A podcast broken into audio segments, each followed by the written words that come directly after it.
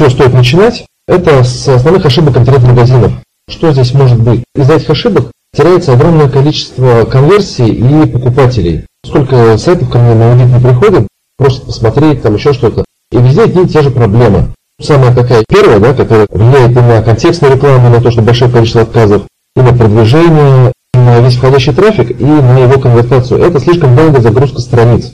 Когда используют какой-то некачественный, дешевый хостинг или ресурс очень мощный, да, ему нужно выделенный сервер. Владелец экономит на этом или не знает просто этого. И из-за этого страница грузится очень долго. Те, кто дожидаются, это люди, которые либо что-то не могут найти, либо они садомазохисты какие-то, ждут по полчаса, когда страница загрузится.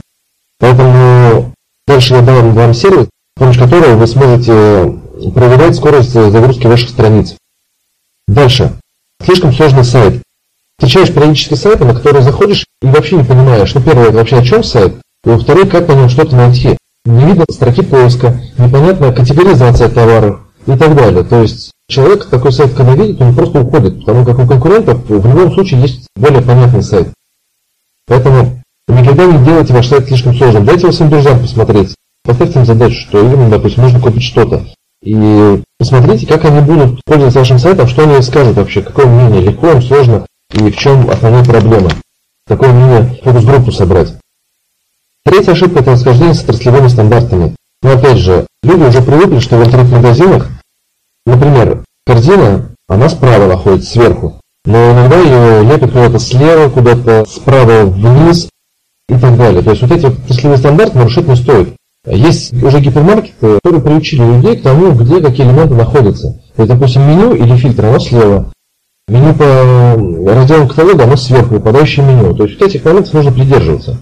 А если не придерживаться, то потом будут потери клиентов, что никому не нужно. Следующее – это слишком дорогая доставка.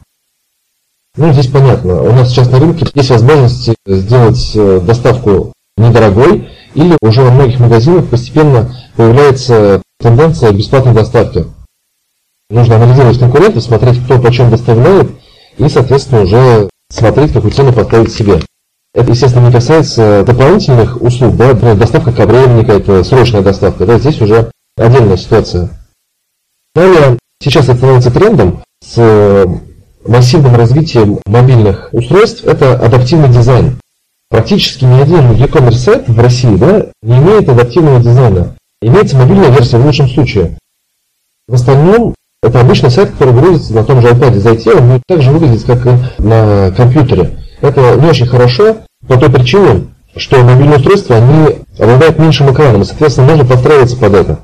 Уже у нас в России тоже активно эта тема развивается, конечно, не настолько активно, как на Западе, но она постепенно набирает обороты, и в ближайшее время уже будет появляться тема оформления бесплатной, да, для интернет-магазинов с адаптивным дизайном. Потому что, например, для блогов уже это однозначно есть, для WordPress.